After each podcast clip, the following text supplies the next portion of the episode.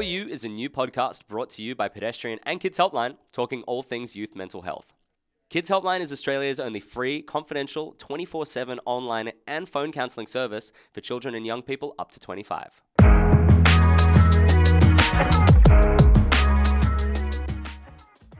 Hello, and welcome to episode three of How Are You?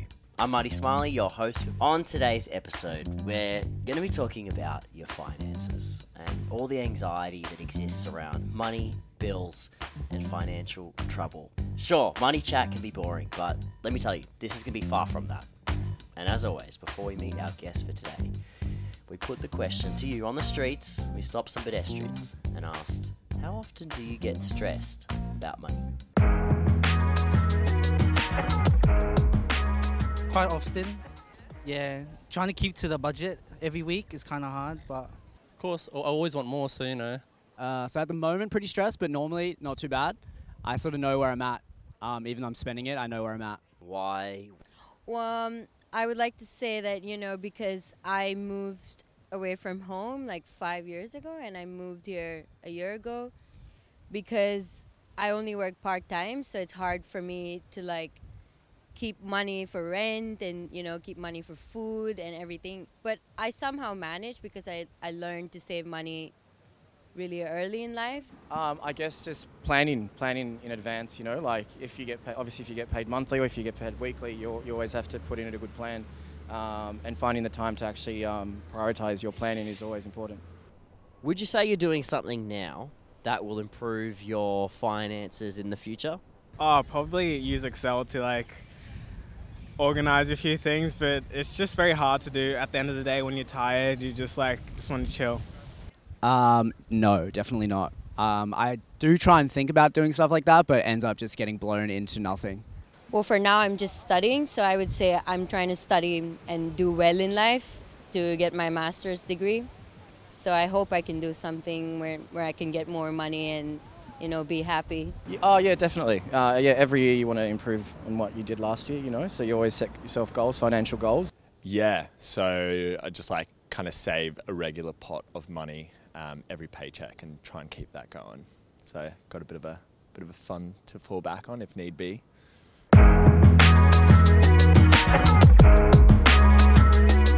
All right, now it is time for the check in. My guest today is Maggie O'Neill, who is the head of marketing at an investment company. Now, the reason why I want to talk to Maggie is she's done something that not a lot of 23 year olds have. She's bought a house. But what I really want to talk to her about is how she makes smart money decisions. Welcome to the show, Maggie O'Neill. Thanks. Thanks for having me. No sweat. Um, hey, so so one part of your job is to cut through the financial jargon. Can you, in layman terms, just sum up what you actually do? I mean, I think that pretty much sums it up. I uh, Okay. we work. I work at a listed investment company. We invest in stocks, and part of my role is to c- communicate to our investors what's going on in the portfolio, what's happened that week, what's happening with their money. Because at the end of the day, we manage their money on their behalf, and so they need to be informed to know what's going on.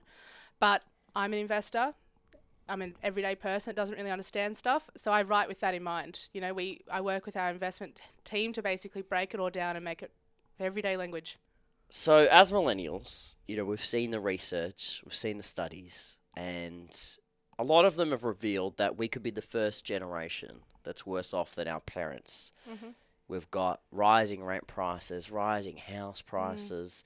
We've got kind of in our jobs, we're doing more roles, but our wages have stayed the same. Mm-hmm. When you hear about all that, how do you not get real doom and gloom about your money? Well, it's scary, and I think naturally you are doom and gloom, you know. And I look at that and I get a bit worried. You're Yeah. like, what's going on? And are the people making all the decisions making the best decisions for us? And is the best thing we can do now just burn it? Should we get it? Should we put it all keep the together? cash under the bed. just pile it up and light it on fire. Yeah. Well, is that uh, a look, good investment strategy?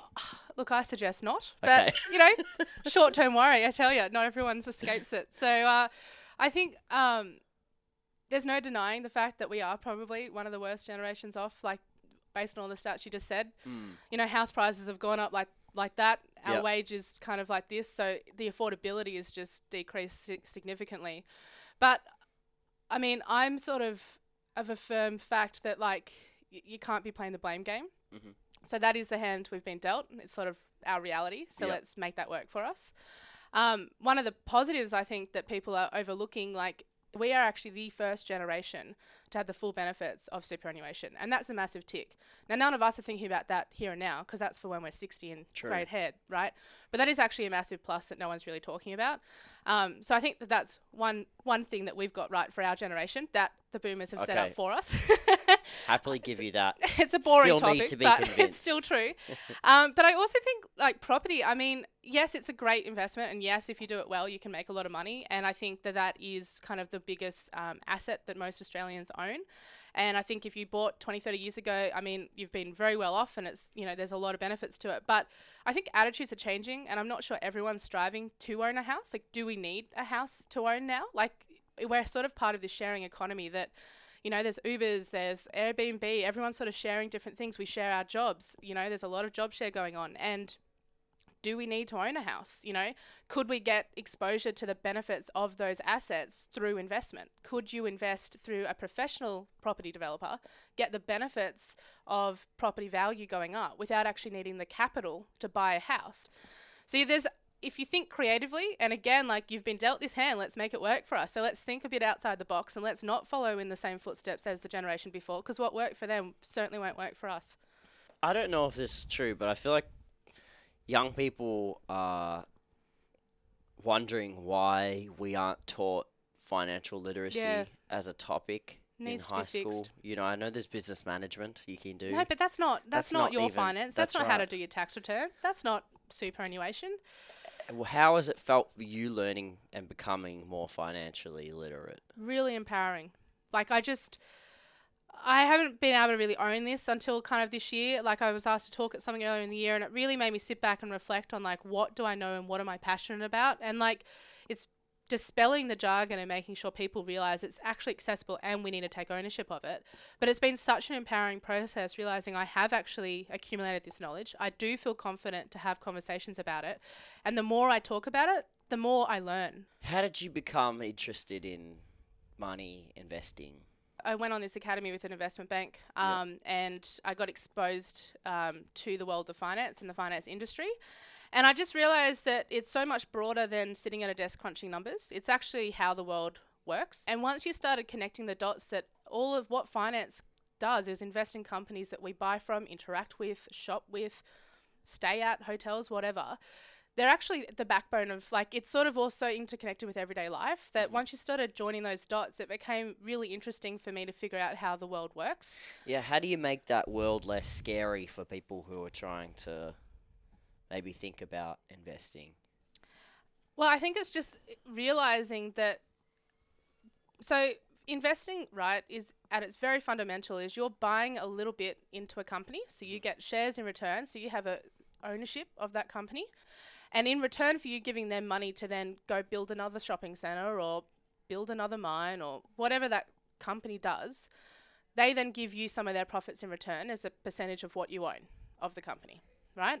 So that's as simple as that. What do you think are the common pitfalls that you see from your friends and family and anyone that you Mm. work with uh, when it comes to money?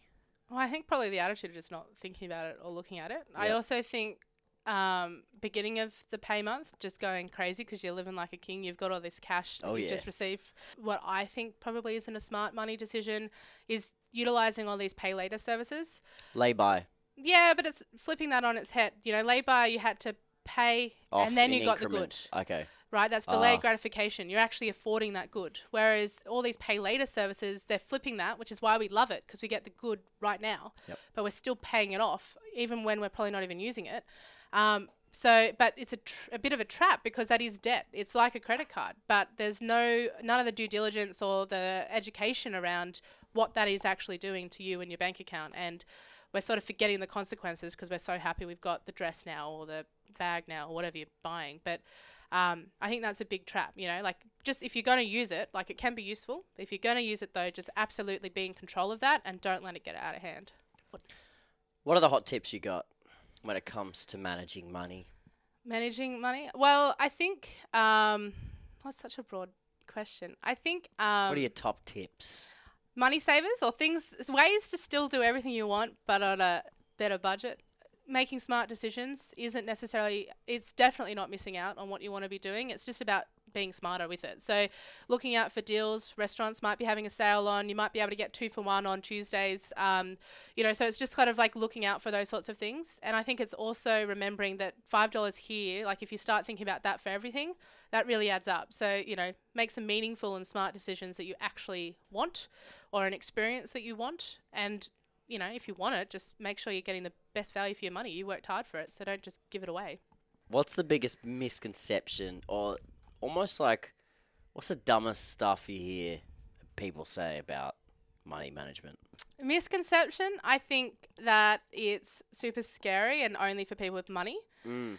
Um, I mean, the stock markets is how people make their money. So people that started off didn't necessarily start off with cash. Um, so I think that's a really big misconception. Um, you can start like I, you know, you. I think the minimum from like a trading account, like so CommSec or NabTrade, like all these major banks have a trading platform, and their minimum that they impose is five hundred bucks. So five hundred dollars is as little as you need to get into a, into a company. And then in terms of how much shares you're buying, that's just based on the price they're trading at that moment. But if they're going for a dollar each at the moment, $500 gets you 500 shares in that company. You know, like you don't need money to, I mean, you need $500, sure, but like you don't need thousands or, you know, hundreds of thousands of dollars to get started. So, one more thing that I just leave uh, to everyone listening and watching is just the best way or the way that I started to accumulate my understanding of this finance jargon and world is filling my Instagram feed, my ears with podcasts, watching stuff on Netflix and whatnot, documentaries. There's a lot of information out there, and you can consume it in a way that you enjoy to get you started. So you can add right, the right accounts to actually be scrolling through your feed, and instead of just seeing your friends or Yeah, influencers, exactly you can right. also see some Yeah, tips and tricks. sales coming up, buy it now, or you know, do's and don'ts, or this is emotional spending versus not. You know, just stuff that kind of prompts you to think. You don't necessarily have to listen or read it or watch it there right then and there, but it's just prompting and it's mm. in the back of your mind, and eventually it'll all start to add up and make sense. It's a lot less daunting that way. Thank you so much for joining me, Yeah, Maggie. thank you. It was really good fun to chat. How Are You is brought to you by Kids Helpline, Australia's only free, confidential, 24 7 online and phone counselling service for young people.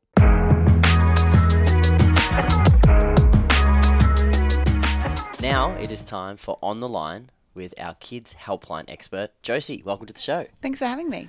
Uh, you heard some of those discussions Mm-hmm. about finance. Uh, you've been taking calls from Australia's youth for over two years. Is money troubles something that comes up a lot? Um, I suppose it's not something that young people are always readily identifying as a core problem in their life. But when we start to unpack, you know, that a young person is experiencing a lot of stress, a lot of overwhelming feelings, that when we actually pull those pieces apart, finances are, often a part of that puzzle that all fits together, contributing to that stress. Sure. Um, what were you thinking when you were hearing Maggie kind of talk about the ways that she tries to alleviate her stress by, you know, putting in a bit of time uh, earlier to think about her future, um, making decisions, planning ahead, uh, showing a bit of discipline, some Mhm. boundaries. They're all sort of things. You know, she's 23 years old, but a- lot of those things, I was kind of like, oh, I don't place that boundary on my own life. Right, for sure. And I think for a 23, 23 year old, like what an amazing amount of insight and reflection and, and that ability to plan. I think um, even in hearing about other people's experiences in the world of finance, it seems like planning and boundaries are the things that sort of stick out as something that is, you know, something that can get you ahead or can get you to achieve those dreams, but it's not always something that's attainable or immediately obvious in the moment. So it was really great to hear Maggie's perspective on that for sure. Is that something that you know you advise young people on in terms of like, have you thought about maybe creating a budget? Um, yeah, what kind of what kind of advice do you sort of give young people when they have money issues? Yeah, so when it comes to kind of talking about money issues or finances in the counselling space, um, I'm not really in a position to be giving a whole lot of financial advice. You don't have the top tips on like what stocks to get involved in. Unfortunately not. Look, I wish I did. I'm going to give Maggie a call up. Maybe she could help me out too. Um, but I guess what we're more so looking at is unpacking for a young person or for someone who's calling us up and talking about what does money mean to you? What's the impact it's having on your life? Is it bringing extra stress? Is it bringing, you know, some unnecessary expectations that you're placing on yourself? And let's unpack are there practical things we can do? Budgeting, control, having some rules and boundaries for yourself. And is there also some practical things you can do to look after yourself and sort of alleviate some of that stress as well? Um, yeah. Could definitely be a cycle of self hatred. Mm. It's just you blow your paycheck. Yeah. And then there you are in that week, and you're eating uh, Maggi noodles, Yep. noodles, mee goreng, Mhm. and you're just that whole week you're just thinking like, why did I spend all that money on the weekend, or why did I spend it on this, you know, this piece of clothing? Uh, so your advice to that is to just take your pressure off a little bit. Yeah. There's no point once you've made that decision. It's sort of like, well, Yeah, and it's not about not being responsible or answerable for what you're spending your money on, but it's having insight into, well, why did I spend that money? And did it buy me something at the time? Did it buy me time with my friends? Did it buy me some time to not think about work for a bit? Um, and I think it's really important as well to be aware of sort of the social aspects of spending money. Yeah. We talked a bit about pay later services. Is that something you hear coming up in calls? It is. It's something that it's emerging. It's becoming more and more common for people to use those services, and with that comes the complications from those services. And um, I think Maggie was pretty realistic in in some of the negatives that can come with those services as well. There's short term um, gain often, but some long term considerations as well. Um, we do get some concerns around that, and I think young people in general are really aware of the language of debt like you think about a HECS debt so almost from the beginning of you know their adult Adulthood, lives yeah. they're experiencing a debt Mm. against their names that yes it has a long-term benefit but short-term can be difficult to manage but with um, those sorts of services um, there can be a really interesting dynamic and a stress that can occur or perhaps a sort of cycle that that can develop um, of spending and then and then a lot of stress associated with that as well Christmas can be a real time for some of those stresses to come up, right? Yeah. Either comparing what your friends are getting uh, to what you're getting, or wanting to treat yourself Yep. to something at that time of year. Mhm. That's when you're likely to sort of go in and spend money you don't have. For sure. And again, that idea of, you know, sort of social expectation. You know, at Christmas or different times throughout the year, we might be wanting to show the people that we care about that we care about them. And so wanting to buy them things and contribute. And um, whilst that's a really great thing to want to be doing, um, if it's something that ends up with you being in a worse position, it can be pretty hard to navigate as well. And I think, you know, with the accessibility we have nowadays to online banking and to being able to view your debt at any point, um, it's sort of analysis paralysis and where you could go, jump on your phone immediately and see what your debt is, see what your bank balance is, but it's sort of this avoidance comes up as to not wanting to log in, not wanting to have a look, and that can be really stressful to have this sort of amount or this figure hanging over your head as well. Well, thank you for uh, stepping in. Thank giving you. us a piece of your mind. No worries. if you felt like you wanted to learn more about any of the topics that we've covered in today's episode, head to kidshelpline.com.au or for any time, any reason, contact them on 1 800 55 1 800. And you can also get them on web chat. Tune in next time as we're going to be talking about one of the biggest issues affecting young people in Australia today. We're talking about loneliness.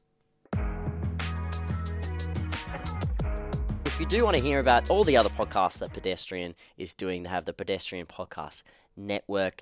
You can get it. You got to subscribe to it on iTunes, YouTube, and Spotify, or where all other podcasts, all the good ones, are found.